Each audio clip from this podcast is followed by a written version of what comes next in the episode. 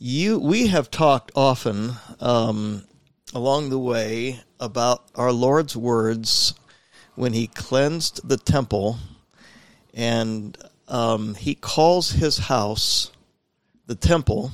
He calls it that it should be referred to as a house of prayer. So I'd like to read that text. And actually, um, Mark, um, the text in Mark chapter 11 adds a couple of a couple of words that some of the other writers don't add. So in Mark chapter 11 and verse 15, um, just a second here. I'm going to go. I'm going to change uh, change my screen here. Um, Mark chapter 11 and verse 15 says, And they come to Jerusalem and Jesus went into the temple and began to cast out them that sold and bought in the temple, and overthrew the tables of the money changers and the seats of them that sold doves, and would not suffer that any man should carry any vessel through the temple.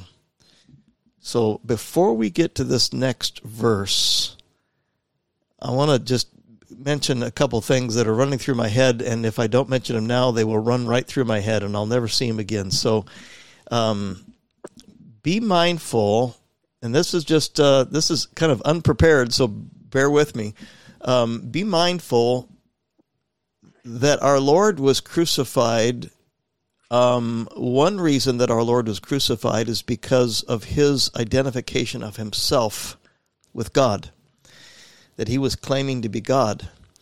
And so as we go into the temple with our Lord, we are seeing him act as God. This is my house.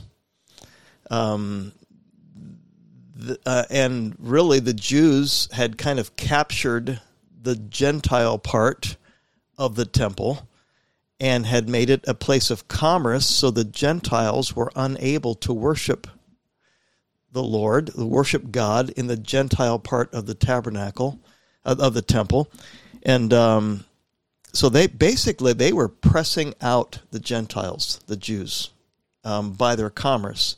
So there's quite a bit at play here. There's quite a bit going on that maybe not be evident right away.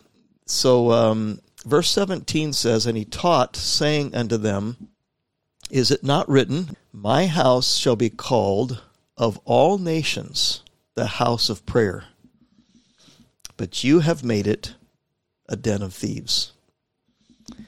So he's extending worship to the Gentiles. It shall be called of all nations the house of prayer, but you have made it a den of thieves. Thieves. The scribes and chief uh, chief priests heard it and sought how they might destroy him for they feared him. Why did they fear him? They feared him because of his incredible authority as God. They feared it. He was ruining them. Uh, he was challenging them. And the scribes and the chief priests heard it. They sought how they might destroy him, for they feared him because all the people was astonished at his doctrine. And when even was come, they, he went out of the city.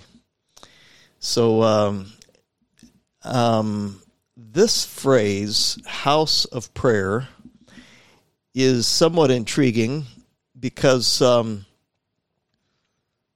as many of you know, with the conflict in um, um, Eastern Europe going on um, between Russia and Ukraine, and maybe you've you've been alerted to this as well that even in America we have some Russian friends, and uh, even in America, people are are equating American Russians if they have any kind of a dialect or an accent, uh, they're equating them with Putin and really being very uh, despondent, um, be derogatory.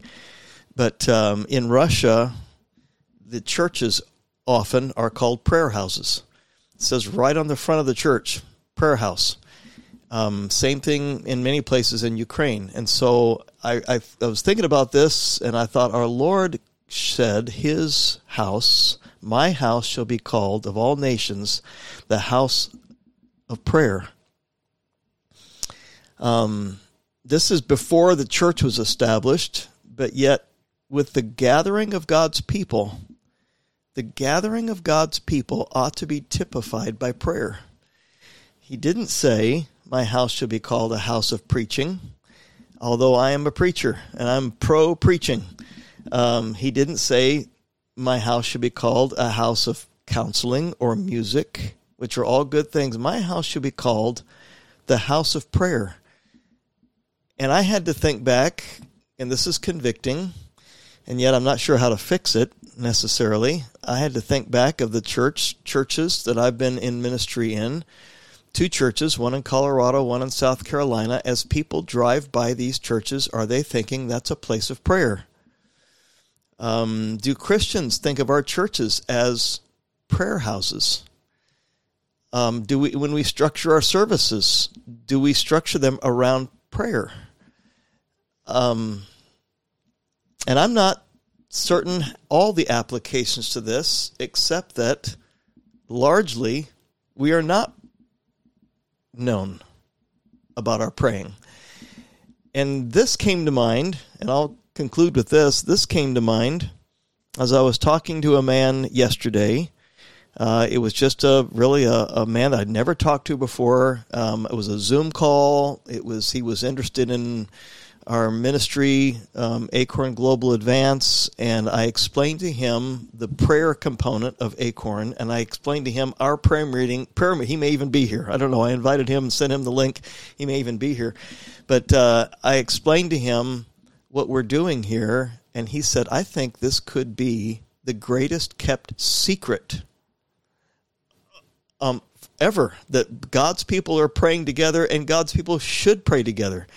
So he said he was just very compelled and wanted to join in um, to our, our time of prayer. So I'm thankful that you folks are prioritizing God's people praying together. It's what really the church globally should be known for. And um, and so I would even say if we could if we could kind of um, I think other other versions put and I haven't looked at the Greek text to to know what's the most accurate, but um, other versions put of all nations after house of prayer. The King James puts it before house of prayer. But if we think of this, if it if it uh, called of all nations, let's just say the house of prayer for all nations, we actually have a conduit of our praying. God's people praying together is a conduit that affects all nations. So we can be we can be prayer. Our, our gathering together today is powerful in affecting other nations, and so we can be praying for gospel advance in a very powerful way because we're representing our Lord and we're a conduit of the authority of Christ to all nations. So what we're doing is very powerful and very important and even to the point that our Lord designates that the gathering of his people ought to be typified by prayer. And may that be the case this weekend as we go into our into our prayer houses, into our into our worship places. May it be in our lives that people know even that we are serious about the matter of prayer. And may it be that God uses our time today as an as an um, an influence to all nations as we are praying for the advance of the glorious gospel of Jesus Christ.